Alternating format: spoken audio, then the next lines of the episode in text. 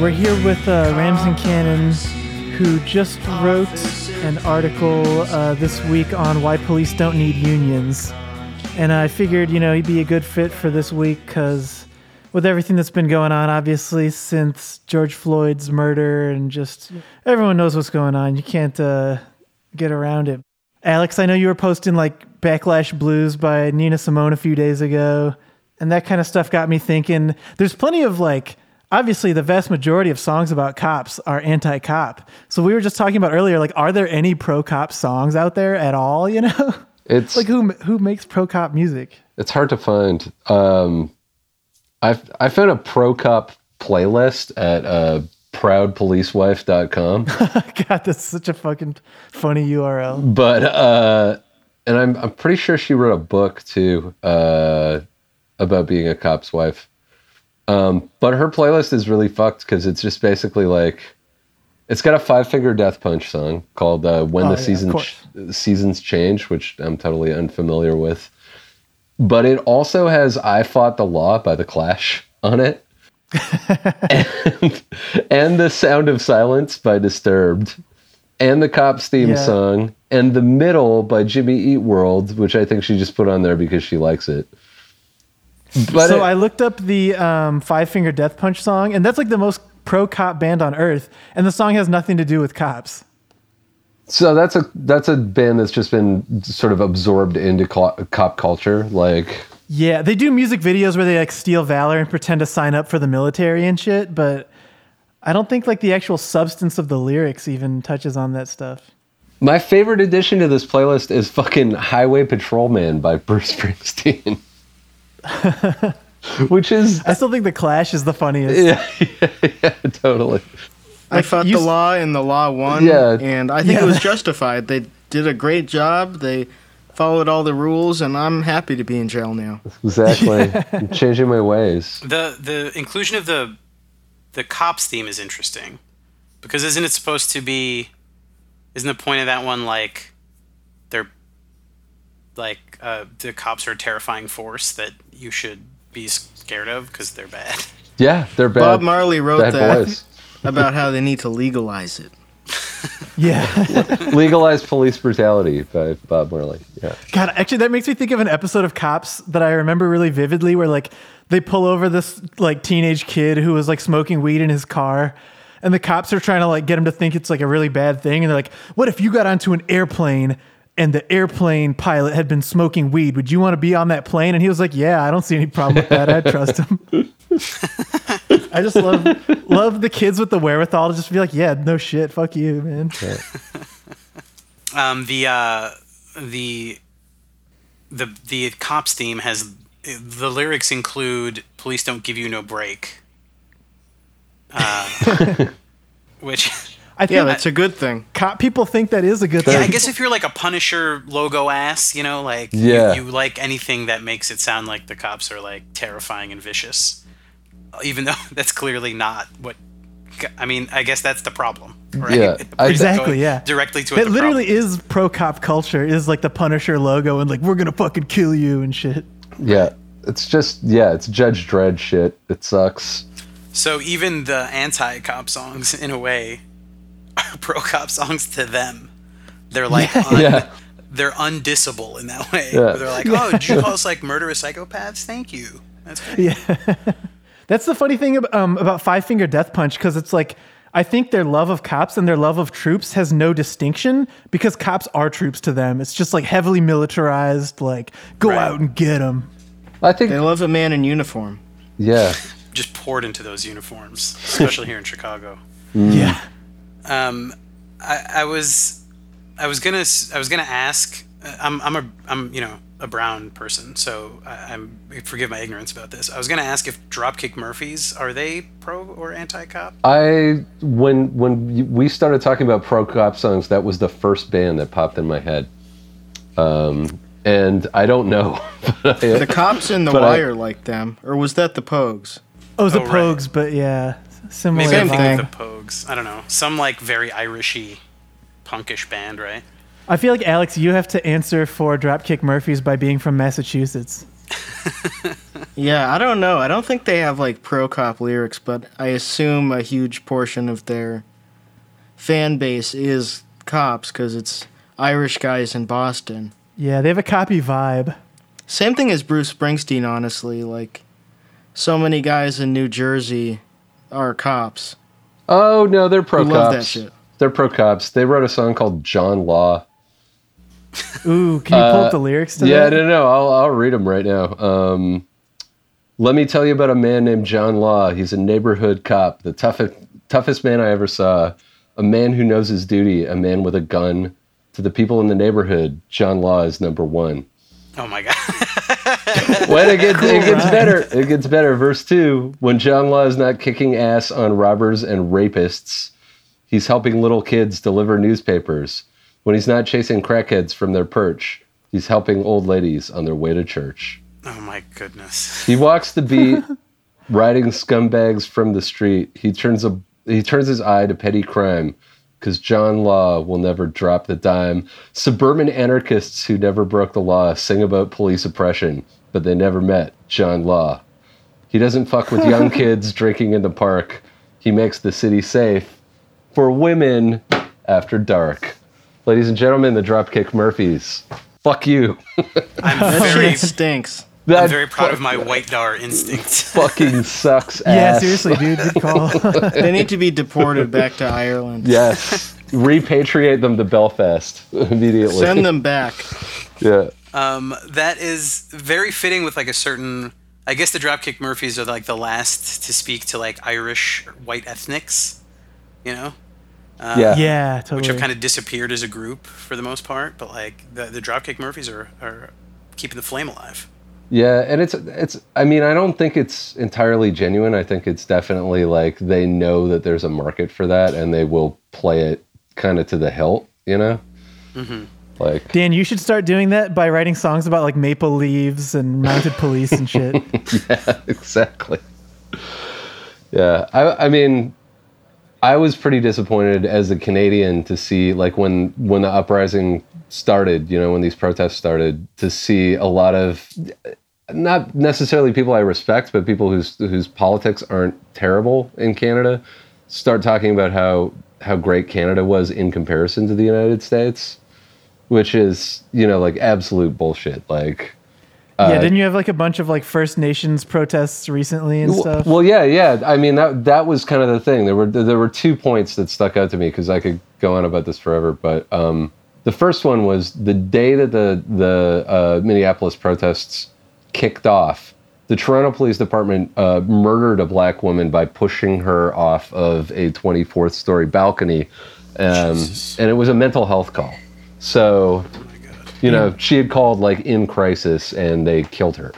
So there was that, and then there was uh, there was a recent murder actually today by cops of an indigenous woman in New Brunswick, also a mental health call. Uh, but the worst, uh, you know, like for the for the sort of twisted Canadian like political line on this was our prime minister talking about how you know the values of this country and like not deploying the military on citizens when they literally did that like months ago just a few months ago during the Wet'suwet'en protests uh, Yeah, exactly. yeah indigenous people shut down essentially shut down rail lines in this country very effectively very quickly and the military got called in like so canadians need to shut up and kind of get on board and reassess their own country.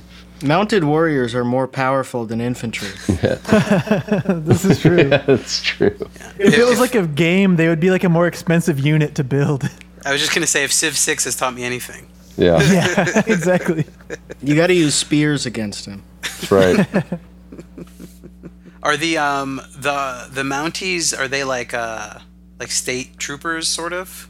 Do They're- get called in at the as a last resort for sure. Uh, uh, they're RCMP, so Royal Canadian Mounted Police. They're kind of like the they're like the federal police force, and and the ones on horses you really only see as like kind of a patriotic display. I saw uh, I saw Mounties at the Toronto airport once, and I was I was really upset because I, I was just like, if I was a horse, I would not want to be stuck at Lester B. Pearson Airport, like, like just fucking constantly walking back and forth of- in front of like Tim Hortons, you know, and getting I think Chicago is finally about to outlaw like the horse carriage rides downtown. Oh, really? The hansom cabs. They must be so disoriented. Like Yeah, all the have to put cars those- and all the noise and stuff. They're supposed to be on the step. Yeah. They're not supposed to be in an urban environment. They have No, no, they have idea to put what's blinders going on. on. them. Yeah, and they have to put blinders on them to keep them from freaking out. That's right. Yeah. There was like a there was like a little like it wasn't a scandal, kerfuffle maybe is the right word. Uh, in the early 2000s, when an alderman in Chicago tried to pass a law that they had to wear diapers. I did not know about that. Yeah, They didn't pass that. It did not pass. I think there was a, a compromise where they had to put like a, they had to essentially like hang a bag under their asses. What? I don't see the downside Wow. of the diapers. It's funny. There's less poop on the street. It's more work for the police. That's What's yeah, that's a good way to transition the police force into something else productive. Just cleaning up after the horses. Yeah. Put all the horse, put all the cops on horses, and then um, you know, just like have the leftover cops cleaning up the horse shit. Keep them busy, you know. Man, I'm still thinking about how funny it would be for Wolf Parade to do really like Canadian iconography. I'm just imagining like at a show you could have the shape of a maple leaf, but in it is a wolf, like like one of those wolf T-shirts that like the three wolf T-shirt that people would wear. Charles, you That joke. type of wolf. You joke, but you're describing like you know a good seventy-five percent of like uh, we've talked about this before, but CanCon music that never never filters down to uh, America. There's you a know? wolf there. yeah, speaking of, Yeah, the cry of the the cry of the Chicago wolf. Yeah, I can just imagine the wolf on a maple leaf yeah, that would rock. on like uh, an awful quilt on the wall. That's like you bump into it with your elbow and it just explodes dust all over the room. Yes. yeah. Um, in terms of other stuff we were kind of talking about before we started recording, Dan, you had mentioned that like the Strokes made a kind of cringy post, so I looked it up, and it's really interesting because it begins with them being like, "We stand in solidarity against the disproportionate systemic violence toward Black citizens in the U.S." But then by the end of it, it's like, "Let's keep protesting peacefully, and maybe we'll even get cops to join us." New York As City many already have. cops. New yeah, York they're City. infiltrating you. Yeah, exactly.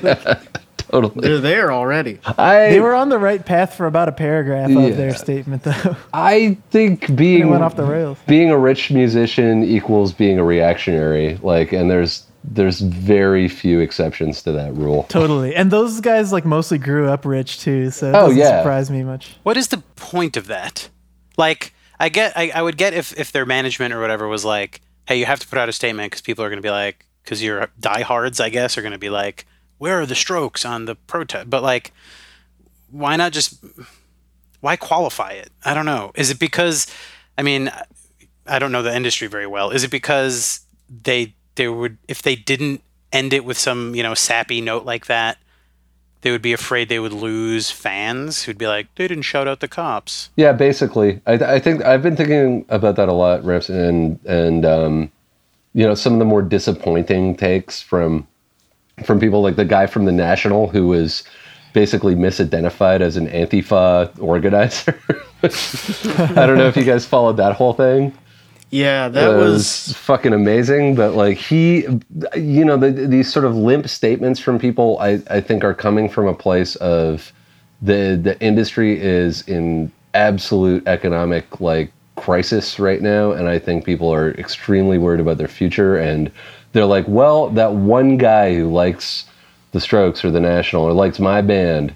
You know, might be pro cop or at least anti violence at protests. So I don't want to. I don't want to. I don't want to piss them off. You know, which is pretty craven. I think. Like, I think they misjudged the cost benefit on it. I think it makes more people mad than it would like preserve in your fan base. I totally especially agree. like we're yeah. saying since on their first album they had the song about how New York City cops are not smart. it seems like you could just stick with that. Yeah. Because yeah, I think Alex is right about the cost benefit because it seems it's kind of like with sports. The people who are most likely to be like either pro cop or you know, anti-violence in, at protests in quotes, they're the people who are always like, just stick to sports or just stick to music, right? Like, you're probably fine saying nothing, Exactly. or saying something very anodyne. Um, like, you don't got to throw them a bone about like how you like, let's be friends with the cops. Like, they they just want to not think about it. Their whole thing is always just like, you're a musician, just stick to music. You're a athlete, just stick to sports. Yeah. Yeah, I think that's it. And yeah, I think it works the other way too with like the that Blackout Tuesday action that took place like just the sheer surrealness of seeing like the Pokemon Twitter account tweeting out Black Lives Matter and then doubling down and and tweeting out a photo. Like I I don't know, I'm not familiar too familiar with Pokemon, but I am familiar Did they tweet out Jynx? I am familiar with the sort of Japanese animation style. Is if they want to render a person of color, they just draw the same thing and then dump the brown, you know, click the brown paint. Yeah, icon. it's like super Like, it's- ridiculous. Uh, like maybe maybe just don't fucking say anything at all. Who the fuck started the corporations doing the blackout thing? Like, uh, I don't know, but I do know that um, like uh, what is his name, Len Blavatnik. Do you guys know this this? Uh, Bless you. uh, he's he's like he runs Warner, and uh, he's arguably like probably the most successful Soviet immigrant to the United States. He's a he's a billionaire. Uh, he you know made huge financial gains uh, pulling like classic oligarch moves uh, when Russia's economy was being liberalized, and he donated hundred million dollars to yesterday what he called uh, social justice businesses, which were not totally defined. Like, I'm not sure what those are. yeah, But, you know, and people were applauding Warner for like kind of putting their money where their, their mouth was, uh, so to speak. But th- then people were reminded of the fact that Blavatnik donated $6.5 million to Trump and very strategically Republican candidates between 2014 and 2016. So, you know, yeah, it's such bullshit. it's total bullshit. It's very performative and it's and it's it's kind of insidious in a way. Like What would a social justice business be? I, I honestly don't know.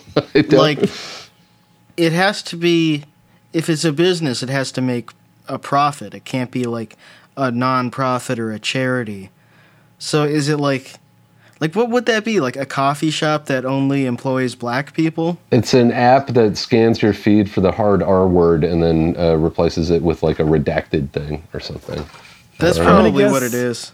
A Republican uh, billionaire's idea of a social justice business is uh, Herman Cain's pizza chain. Yes. But there's whole like there's whole ass like institutes for social entrepreneurship. And it's usually like what was that company that donated like a pair of shoes or whatever? They sold those shitty shoes. Oh shit, you're right. What is that? Oh, yeah. Tom's? Yeah. yeah. I think that's what they they imagine it is. It's like, Yeah. you know, Yeah. donate the shoes. Now you're a social entrepreneur. Yeah. I actually, Ramsin, I wanted to talk to you about this. Uh, I, are you familiar with the No Evil uh, Foods company? Yes. Okay. Did you see? Uh, so that so they got busted. Uh, well, they got caught union busting, um, and then two days ago, th- there's a thread which I think they might have deleted where they're arguing arguing with somebody and essentially just threw out, well, uh, you don't like police and police have unions. Like as kind of a, as, as, as kind of a bizarre like feint towards social justice and to double down on their revolutionary credi- credentials, but also to be like unions are bad. Yeah, unions protect unions, which are just one big institution, Yeah. protect cops. Yeah, Yeah, yeah, I did see that. Um, that's hilarious. But that is actually something. I mean, it's on a continuum because that's also something. It's something people say about like, well, not all unions are good. What about police unions? But then that's also eventually becomes the argument against teachers unions too. right. Um, and frankly, if if like the food service industry in the United States was heavily unionized and they had gone out on strike during the pandemic over being f- not given protective equipment or whatever, people would have been saying the same exact thing about them. They'd be like, "It's not fair for them to have a union. We need food," you know. Right. Th- Like anytime Uh, yeah. So I mean, that's except in the case of police unions, which police should not have unions. But um, you know, th- Yeah, we should get into that for a little bit. Um, Yeah, I want to talk about that. just I think to me like the most sort of plain language um, and concise takeaway from your article, Ramsin, is that like essentially a police union does not win concessions from capital like a normal union does. Police don't exist at the service of labor or anything, you know. Like the purpose of the union is different along those lines, you know. Right. Yeah. Like the the police are an extension of the capitalist state, so they're not in an adversarial relationship with the state. So they, so them having a union just gives them the power to be basically like a state within a state to have autonomy, which is why we see them, why we're witnessing like a nationwide police riot. Whereas like a teachers union exists because the working class forced public school onto the state and forced, uh, you know. Um, uh, these jobs to be li- like um, living wage jobs, uh, and but the working class didn't fight for the creation of metropolitan militarized metropolitan police forces. They came from slave patrols and anti-worker, uh, you know, brigades, basically. yeah, Um, they're the the opposite of the other public sector unions. that's right. Yeah. The the whole uh, existence of the RCMP in Canada is uh, a colonial police force that was created to basically back up colonists if they had any sort of violent interaction uh, with indigenous people while they were busy taking their land. So, you know, the, the argument in Canada for reforming and getting rid of the police is is an anti-colonial argument. Uh, you know, to, to basically raise it and and start it start from zero. You know, it's the only way to fix it. Right. I mean, the the imagery. I guess I never really thought about that until having this conversation with you. Uh, but the imagery of them, they look like cavalry. Yeah, which is like a settler ass thing to look like. it really is. Um, yeah, I mean that that uh, the question of I mean th- this is something that like I, t- I touch on in the article, but like people in in the labor movement have struggled with that don't have a more sort of like socialist view of it, um, which is you know all workers deserve unions, and it's like well. The, everybody in the working class deserves a union, and the police are just not in the working class because they they don't have an adversarial relationship with the capitalist state. They have a complementary relationship. When they fight with their employer, the state, it's it's more similar to like when industries fight each other. Um, you know, like the coal industry fighting against the solar panel industry or something. Right. Um, you know, it's closer to that than it is to um, workers fighting their bosses. Yeah. I think um, once you think about it that way, if we have police unions, now I'm going to argue for a CEO's union. That's my new goal in life is to organize a CEO's union with like Jeff Bezos and shit. Collective I think bargaining. that's what Quibi is. What is Quibi? What is What is Quibi? Quibi? It's like the CEO of eBay and like the CEO of Google. Oh, it's like a, a, bunch of ex CEO. Yeah, it's like a CEO supergroup, and like I it didn't know made that. them That's all awesome. stupider. What is it? what, what uh, what does it do? Yeah, what is its function? It's it's like pre-made ten minute videos. Yeah, it's like like, if a TV show is too long to you, but a YouTube show is too short. They figured people want like an eight to ten minute video for some reason. Oh, they algorithmically determined like the optimal human attention span, and then Yeah. yeah, that's what it seems like. cool. And it was just totally off, and they blamed it on coronavirus, which doesn't make sense because people have more time to watch stuff. Exactly. Yeah, Right. everything Not else less. is going up. yeah, yeah. So, is it like is it like a network like Netflix where they like are paying people to produce content on it? Yeah. Oh my Yeah. god! There's Like like, a Chrissy Chance the Rapper Teigen do a cooking show. show. Yeah, there's like Chance the Rapper punked, right? Yeah, that's Uh, right. uh, Yeah, it's just the worst like boardroom shows. Like how how if we how about if we had X do X? And a bunch of like people in their 70s are like, "Oh yeah, that sounds good."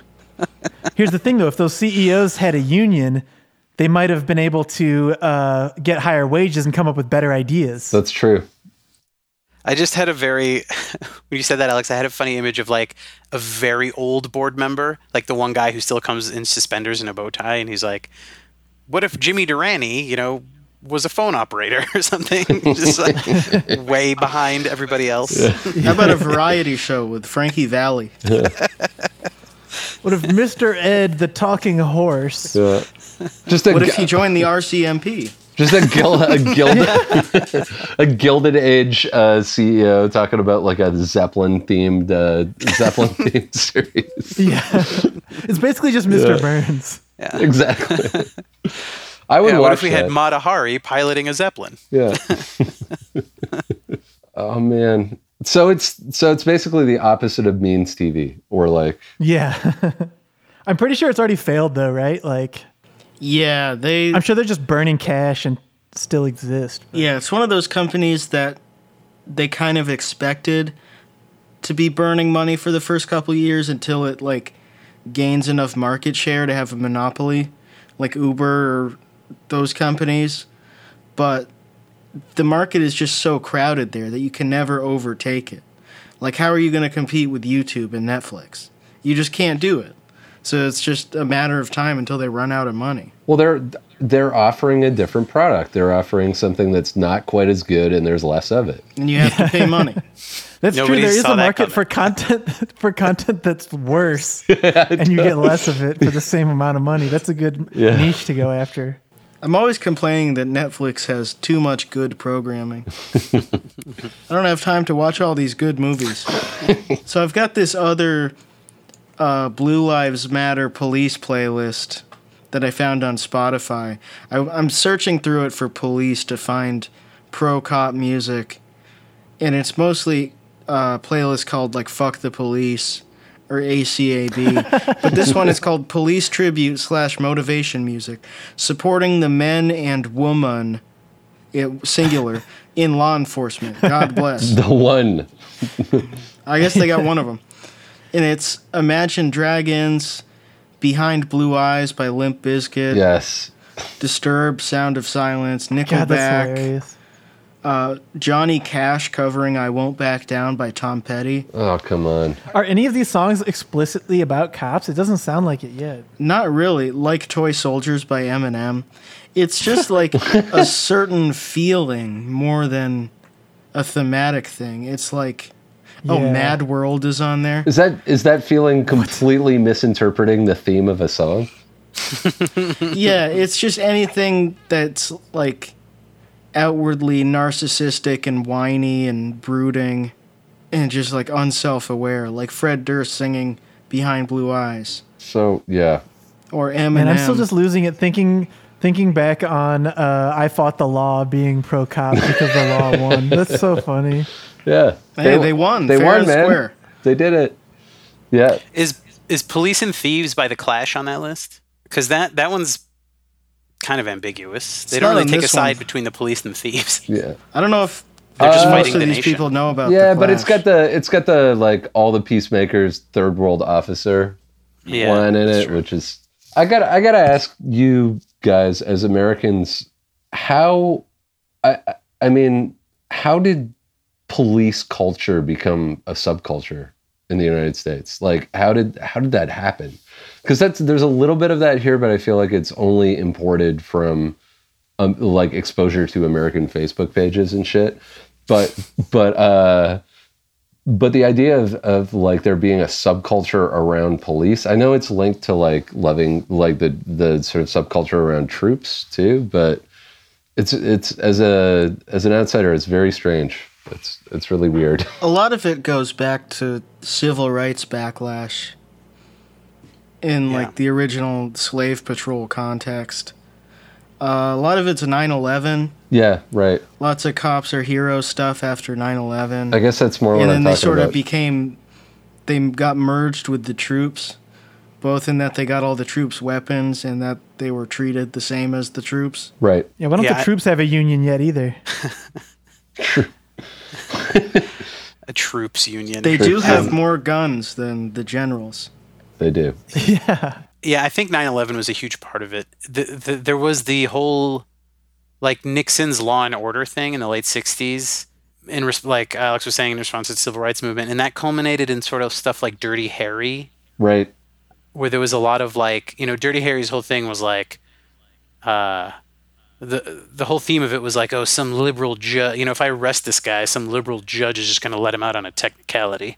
So I'm just going to like murder this guy Right. instead of arresting him. It's a Um, total reactionary, like uh, totally reactionary, like apocalypse of the '60s. Political conditions create uh, like a bureaucratic hell where you can't, where you can't enact justice. Right. Yeah, there was there was like the anxiety be- uh, uh, the anxiety about um like lawless cities, which was basically just because like segregation was just kind of starting to like loosen up Right. by the 70s. And so like you know, there was there was an increase in property crime and stuff around that time, I think, but like the anxiety of it spiked and then you had all these vigilante movies like Dirty Harry, the Charles Bronson one, I can't think of the name Uh, of it. Death Wish. Yeah. Death Wish. Nasty, nasty film. Yeah. They remade that, Yeah. and they made it worse. Yeah. Eli Roth, Bruce Willis. Bad. um, and and then I think like 9/11, there was the uh, the um the Rodney King verdict riots, Yeah. uh, and then in the early 90s, and then like um 9/11, yeah, 9/11 they they really fused not only with the troops but with the fire department. They really stole a lot of fire department valor. No, not enough people talk about that. Right. The cops really took fire department valor. from Yeah, that's a good point. Everybody loves cops. Yeah. Or um fire uh, firefighters, you know. Yeah, totally. And there's one uh, group that always shows up when you call 911 that is uh, conspicuously left out of that, which is uh, EMTs, EMTs, yeah. which don't seem to have the same amount of respect in the States as just as an outsider, like observing as uh, fire department people, troops, and, and cops. I feel like cops are on the top of that totem pole and then and then the troops and then fire department and EMTs are not ever mentioned you know which is odd to me yeah, I, I would say that's right. It's because EMTs aren't allowed to kill people. yeah yeah i guess They can't just get mad and just inject someone with air on purpose. So they're not cool. I found another playlist called Police Patrolling Playlist, and the description is a playlist that I'm composing of songs that I like that I can listen to while on patrol as a police officer in the future, hopefully. yikes What's it's- on there? It's all the same shit, like Shinedown. He's got some weird stuff on here, like ASAP Rocky, and oh, It Oh, so Was yeah, a Good Day by Ice guy. Cube. Yeah. Avicii again, Pitbull. avicii Yeah. Nickelback again, Keith Urban, Machine Gun Kelly. i love to roll into a neighborhood in an atv uh, ready to tactically suppress uh, an uprising and just blast avicii Yeah, Schools Out by Alice Cooper is on here. Cool. Another Brick in the Wall Part 2. This would be the lamest cop ever. Rolling through the neighborhood playing like the greatest classic rock songs ever. Yeah. At least just final put like Kid Rock countdown. Ba with a Ba or something, man. the boys are back in town. This is ridiculous. yeah, that sucks. That also, one it's funny that lost the ASAP. Rocky is on there with all that other shit. Yeah, he loves the police. The band The Police? Probably. do any of these playlists have the band the police on them No, actually. I guess Roxanne is telling a, a woman to follow the law. yeah that roxanne is about community policing You got to put on the red and blue lights. Oh wow, oh fuck Na- nailed it, yeah nailed it. yikes Police tribute songs. Charlie Daniels. Taps is on here. Charlie Daniels, not a surprise. Taps. taps Yeah, why would you listen to Taps on Spotify? it's like Wait. 14 seconds long. Taps? You Like mean the like horn the thing you play. yeah the horn Yeah. thing for when soldiers go to sleep? yes Yeah. that's so Fucking funny to Yeah, listen to that. that's how they lull them to sleep every night. yeah Oh, I can't get to bed without my taps. yeah That'd be a cool playlist. It begins with taps and then right into Kid Rock's Bawitdaba. So you have the huge drum fill and everything. Like, that'd be awesome. Well, that Do they have sweet. Reveille on there? Because then that would at least be some symmetry. Yeah, the morning, just getting up out of bed, throwing on your body armor to reveille. And then the cops theme song after Police that. training music. Imagine Dragons shows up on these a lot. Lupe That's because it's just Fiasco. lowest common denominator dumb guy music. yeah. Enter Sandman. yeah, of course. Yeah, In in his mind, he is the Sandman. It's so funny that there are public playlists on Spotify. So it's just some dumbass kid named Connor who wants to be a cop someday. And he's like, here are my cop songs that I'm going to listen to in my cop car when I'm a big boy. Oh, that is bleak. I hope he listens to this episode for some reason and starts crying, but it helps him not become a cop. Yeah, We are on Spotify. Yeah, it's true. We'll have we need to give this episode a duty then. name that that'll make it seem pro cop. Get guys like that to click on Yeah. it. Just ha- just call it "How This- to Be a this Cop, episode- comma Connor," and then we can maybe. Yeah. this episode is its own playlist for when you're in your patrol car. I'm I'm hurting my brain right now thinking about an all cop jam band called Blues Lives Matter. There's got to be a lot of uh, overlap there. And they cover taps for 20 minutes. They they noodle around on taps on their guitars. Yeah. yeah. Eric Clapton fans and cop fans. I, I kind of think the opposite of talking about like pro cop music. That was this actually gets back to what we talked about the last time you were on here, Ramsin. Of uh, like good political music doesn't really do anything politically because like all the best political stuff of the 2010s, like uh, Kendrick Lamar's "All Right" or like the D'Angelo album, all this stuff's really good and it's super popular. Like those are the albums where I agree with Pitchfork. It was like all that shit was on the top of their like 2010s decade list, and I'm like, yeah, that shit rocks. That stuff is very pervasive and people know it, but it doesn't change anything. You know what I mean? No. No, Obama just says, "Oh, uh, let me be clear. Uh, I love uh, the music of uh, Kendrick Lamar. I'm going to continue Exactly. uh, the status quo, not do anything." Yep. Then it just sort of blows over. Which isn't to say that it's not worth doing because the music is great, but it just doesn't have any. Yeah, Like, you can't real expect political it to like change the world. Yeah. It's always been a pipe dream. Yeah, I mean the music. I think what we we kind of arrived at last time, or maybe this is just how I'm remembering it, but like the music gets adapted by the movement, adopted by the movement. So like Kendrick Lamar's "We're Gonna Be All Right" was just like, uh, it was adopted by a lot of protesters because it's like an uplifting, positive. At least the the hook is like an uplifting sort of like we can do it we're in this together kind of sound and you know message and it was it was the movement elevating it into being a political song it wasn't like Yeah. people heard the song and were like now we're going to seek justice for uh, you know uh, Trayvon Martin or Mike Brown or um, Eric Garner you know it was like it was the, it was the movement adopting the song because it fit the moment Yeah. yeah. I found one by Dale Tuck. Uh, Blue Lives Matter, in parentheses, police. Just to make got- absolutely sure he's not talking about any Yeah. other blue lives. The police, the cops, the, the blue guys. Police Oh cops. He might have been talking Yeah. about like uh, Beast from X Men or Yeah. something. I'm not talking about the guys from Avatar. Yeah. That's a good idea to co-opt Blue Lives Matter is make it about Avatar so the police can't have it anymore. Yeah, spam the hashtag with pictures of the Avatar people. George Strait, The Weight of the Badge is on here. Disturbed Sound of Silence. I guarantee there's fan art out there of all the um the Avatar guys as cops. Oh, yeah. Definitely. David Bowie, Heroes. What? No. God, that's not what. That's not what that's about. he did not write that about the police. oh, he's got Take a Knee, My Ass on here. Remember that? What? Remember Take a Knee, My Ass? I Won't Take a Knee by Neal oh my McCoy? god that's right No, I don't know that one. That was like semi viral in uh, 2016, I think. It was um, a country song by this guy who's like a Filipino. And he's a country singer, and he made this anti Colin Kaepernick song called Take a Knee in My Ass. And it's like weirdly worded, so it sounds like he's like taking. like knee my ass. Take Yeah, a knee, like, put the- come put on your my knee up his ass. Yeah. Yeah. So that's, That's on so there. God bless the USA. I fought the law. That's the last song. These guys just, oh, man, come on. I'm actually like stunned that there's so few pro cop songs in the lyrics. Like that Dropkick Murphys one is basically the only one we really found yet. Yeah. Sadly, yes. I mean, I'm sure there are some some country songs out there. Yeah, there's got to be like, some, but like like, C-list country songs that are like, Even The they majority have of sort country of a, guys- um, are just like they're outlaws, you know? Like they Yeah, don't really they- side with the law either. They're outlaws. They can't really explain why. It's because they like have a motorcycle.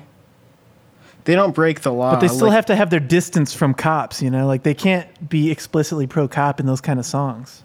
Yeah. It's true. I One of just got trolled by one of these. It says Blue Lives Matter and it's got the thin blue line flag. Then I click on it and it's JPEG Mafia. I just killed a cop. Fuck the police. Earl sweatshirt. Killing in the name. Oh, oh, my my god. God. I, j- oh, I got trolled. Are you triggered? I am. Man, that's a good move, Spotify user. yeah, totally. They had the same idea we did about Connor. Yeah. I really, I'm kind of disappointed in Five Finger Death Punch, or maybe like maybe we're just not looking hard enough. And it's that per, that one person who put the Five Finger Death Punch song on the playlist that wasn't actually pro cop. Maybe they have a pro cop one out there, but those guys like really like to play that up as their image, and they're not talking about it in their lyrics. That's crazy to me. They like to play what up in their image that they're they love Just cops. being like, yeah, we're for the troops and the cops. Mm. Actually, one guy quit the band to go be a cop in like Southern Indiana. No shit. Oh, we should actually pull that up. What's that guy's name? I can't remember anymore. We mentioned it on the one of the first episodes, the one with Felix, but What is the um?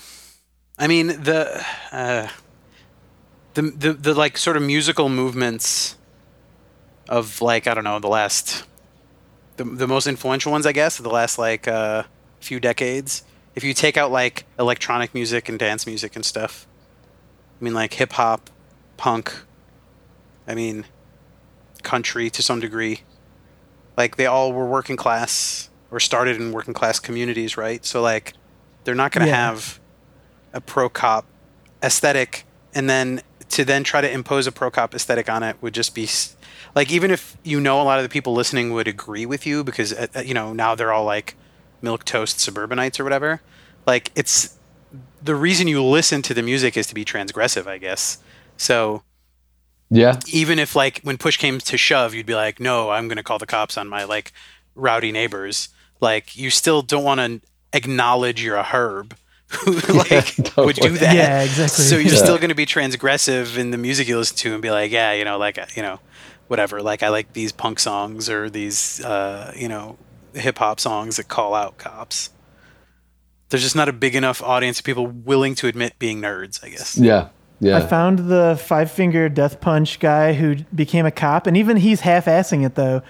Uh, Jeremy Spencer is a Southern Indiana cop, but the thing is, it's a part-time job that he's splitting between Rockport, in, uh, Indiana, and Las Vegas. And he says he hasn't retired from the music business either. I think he's just looking to dip his toes in policing to uh, Just get clout. get to become that cop band. Yeah, exactly. Yeah, it's like rock camp for cops. you get to be a cop for two weeks and get your picture taken with all the most famous cops. God, the They'll only teach you quote how to from use him. a taser. The only quote from him in the article is uh, he tells WFIE TV he's always admired police officers' work, saying, You just see the impact they have on everyone's life. It's so important. You sure do. You're seeing it more and more, the impact they have Yeah. on people's lives. The word impact is a good, Uh, uh, yeah. Poor. double entendre, maybe. Yeah, it's like a fist hitting a face. Yeah. Yeah. Impact. But yeah, Alex, I think maybe you end up running away with the most pro cop song of all time in Lollicops because you're talking about giving a cop top. Yeah, That's pro cop. even uh, Five Finger Death Punch is not going to do that. They're not secure enough in their masculinity Or to they're say they want to give a, a five finger hand job to every police officer.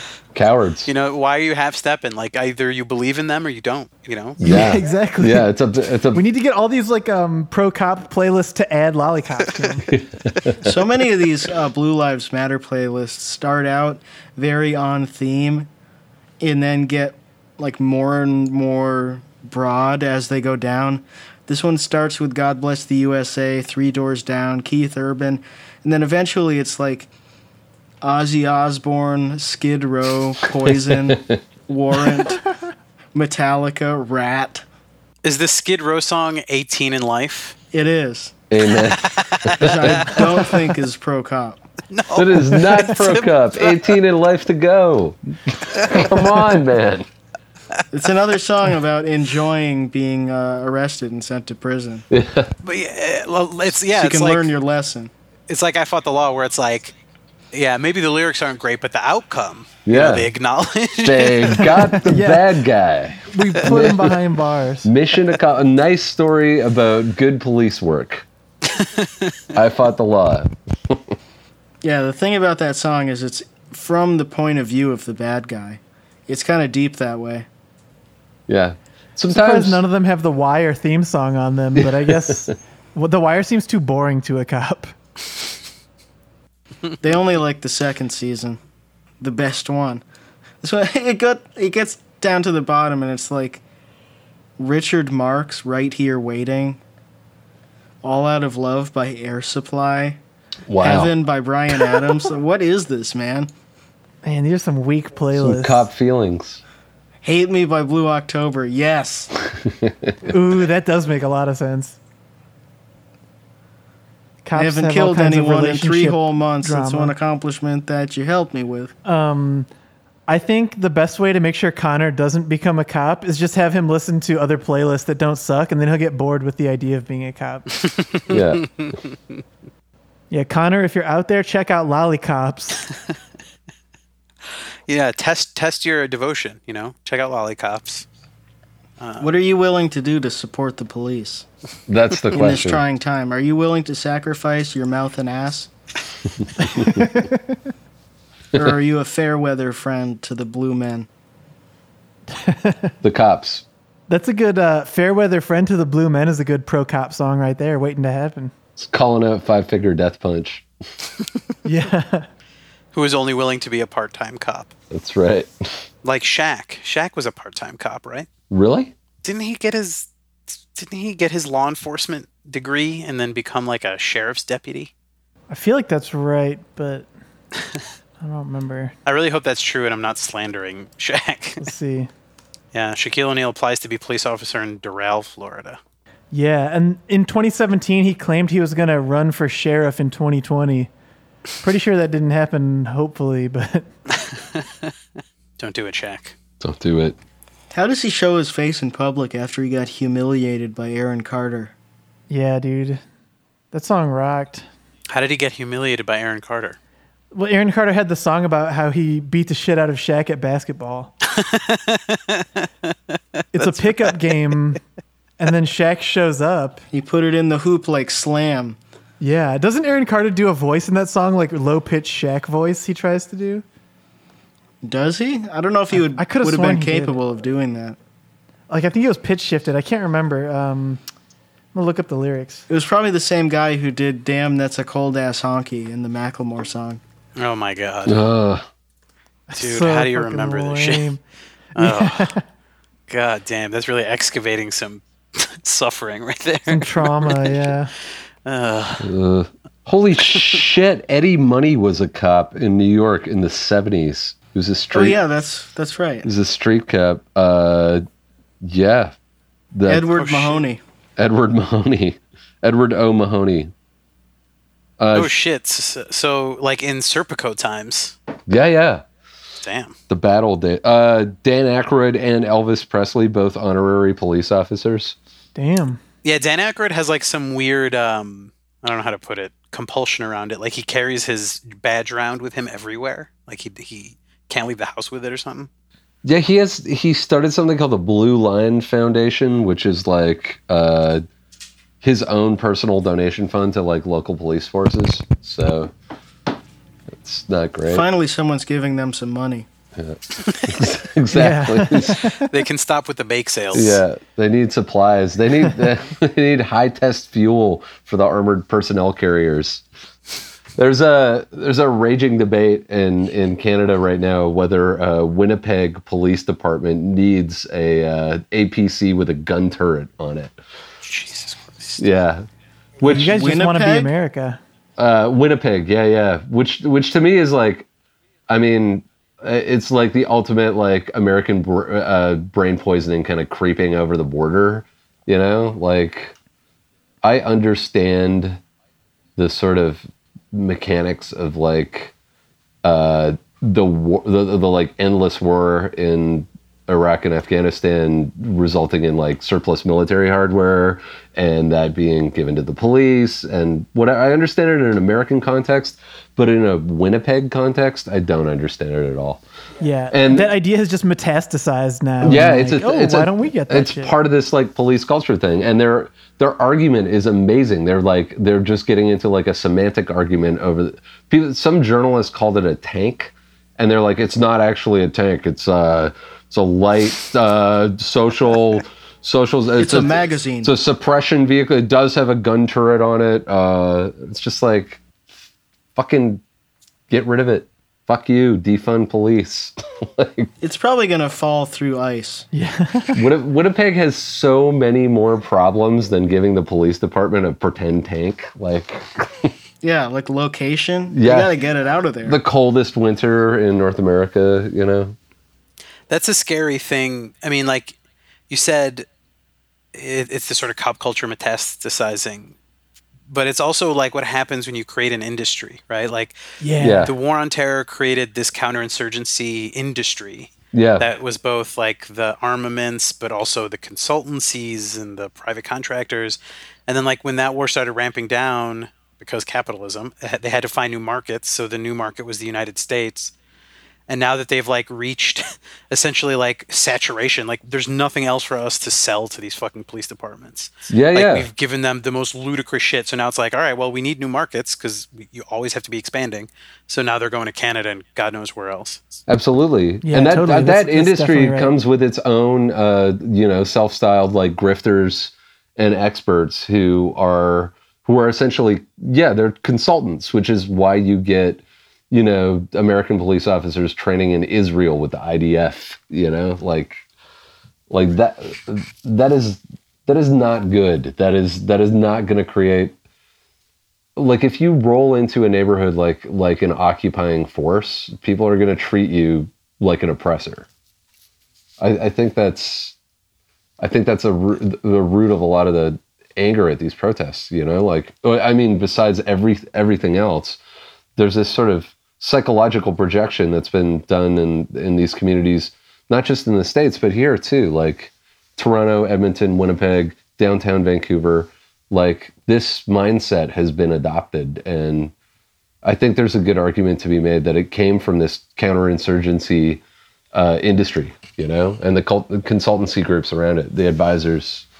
Yeah. So I think the moral is we got to invade the Middle East again, That's the only way to offshore all this equipment. or else they're gonna point the tanks at us. take the pressure off, man.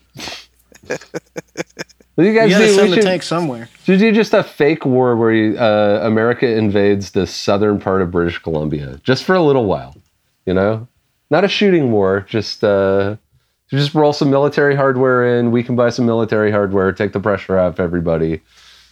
Yeah, I mean, I could see somebody being like, "Look, we had you had your chance. We were gonna do a war in Iran, but you guys got all upset about it. and Said you didn't want to do it." Yeah, That- but yeah, dude, you're totally right though. that's That's what it. you get. This is what you get. This is what you get Yeah. for not signing off on a potential nuclear holocaust or like or like wiping out an entire fucking country. You know, because somebody's got a war boner and they don't know where to stick it. Oh, oh, fuck! Oh, we just stick it in fucking. We'll stick it in Minneapolis. You know, like fuck you. Yeah. Ugh. I mean, it's like, look, just sail it out into the middle of the ocean on a barge, like all the equipment, and just like leave it on the barge in the middle of the ocean, and tell us there's a war if that if that's really what you need. yeah, yeah. That's that's Leave it. the soldiers there too. Something maybe in the interest of ending on like a semi-positive note. I was thinking back recently on this group that I volunteered for, maybe like six or seven years ago, called Cure Violence. And I think that sometimes when you talk about like police abolition, people have a hard time like imagining what that means or what it could look like, you know? But Cure Violence is one of those groups that I think is already doing one aspect of what that looks like, where it's this group where they usually get like it's usually people who've done like prison time and or were part of a gang in like a certain neighborhood or whatever. They go back into the neighborhood that they were from and they develop relationships with the kids who are like 16 or 17 or whatever in the same neighborhood, going through the same things, and essentially just mentor them and de-escalate violent situations. and like the neighborhoods that they have the funding to do it in, it lowers shootings and killings by like huge, like 40 to 70%, like huge numbers, you know? Um, and they essentially develop like personal relationships where if things are like heating up in a neighborhood and there's some kind of conflict, the kids feel safe enough calling these people and be like, yo, can you come over here and like help us figure out what to do? And it, it works remarkably well. The problem is always just like securing funding, right? But Yeah. there's there's people already doing stuff like that that uh, for all of the pl- you know like the the Chicago chapter of that has its own saga where like the guy who was the head of it for a while be- ended up being like a domestic abuser and all this shit like you know these these personal things get in the way and there's all kinds of like struggles that uh hamper it I guess but the actual like the underlying idea of it I think is very good and it fucking works you know If if Yeah, and in Richmond, California, they had uh, a really successful. I haven't checked on it in a, in a, in a while, but for, at least for the first few years of it, it was a really successful program where they essentially just paid people not to be do crime, not to do crime. They just did like Yeah. direct cash payments uh, to people who were kind of like violence interrupters, but also just like could identify the most at risk youth for Right. crime. yeah that's they just, exactly like, what I'm talking about yeah yeah, yeah. They just made sure people had cash in their pocket, um, and like it was a city government program. Like it wasn't just like a nonprofit getting money from the Ford Foundation or whatever to do it. It was like yeah yeah a public program, and it, it reduced violence in in the in the targeted like districts significantly for years. Yeah, like, it's so that's years. just so smart, dude. Like, and the amount that it would cost to scale it up is not as much as like Chicago pays 1.7 billion to the police every year. Yeah. It would not cost that much to do these kind of programs at scale. no. But I, th- I mean, to, to put an optimistic spin on it, it, I think that those kinds of approaches show that it's possible. You know what I mean? Like, Yeah. I don't. Ex- I'm not optimistic enough to think that cities are going to do the right thing, but hopefully they'll do less of the wrong thing. I, th- I think like I mean I, I mean I I think this counts across across borders, but I think municipally uh, because of this insane sort of separate culture that's developed around police departments, I, I think municipal officials are afraid of the cops, you know, and uh, and I, I, but I also think that their need to stay in power uh, might hopefully affect some change if people people have shown how much they detest current police departments. You know, like like so so maybe there will be a change. Maybe maybe these agencies will get defunded. I don't know. eventually something has to change because like the original crop of super pro police mayors like tough on crime mayors came from the 70s 80s crime surge Right. and crime rates have been dropping forever so eventually it gets to a point where there like isn't this fear of crime no matter how much the media tries to gin it up and people look at the police and the disparity between the amount of crime there actually is and how many tanks the police in Minneapolis have and decide it can't continue. Yeah. Yeah. Yeah, absolutely. You can't enforce this like uh you can't enforce this occupation forever. Uh, it's just going to keep getting more expensive. Um, and uh, like deteriorate th- that's the thing is like it causes violence it causes the deterioration of the of the the social fabric. It doesn't like their idea is that we can like wall it off Yeah. with police, but like the police are actually causing the tears. Um, like the entire cities are becoming less safe because of it. Um, and like, yeah, that's not sustainable. I think I think a change will come, um, and I think it'll be uh, it'll be pretty. You know, it won't be everything we want, but it'll be pretty sudden, and it it will fix some stuff. So I, I have hope some so. I hope guarded so, too. Yeah.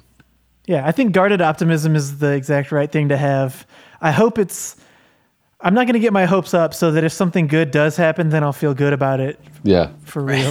I think the fact that the police know that people aren't people A are not afraid of them and B fucking hate them is good. you know, like like I, I think that's I think that's a step in the right direction. yeah, let's hope. Yeah. Um, but yeah, Ramsin, thanks for being here. Yeah, of course. Thanks so much for having me, guys. It's always good to talk to you. God Yeah. bless. Yeah, thanks for being sure, on, man. man.